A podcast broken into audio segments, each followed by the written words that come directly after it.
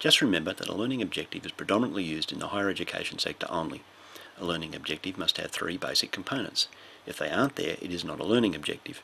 Part 1 Performance. It is the result. It must contain only one activity and it is written with a verb, a doing word. Part 2 Standard.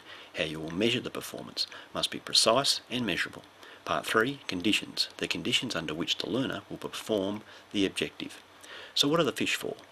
By the end of the session, the learners will be able to catch a trout performance in less than 5 minutes, standard, using their bare hands, conditions. All three components are critical.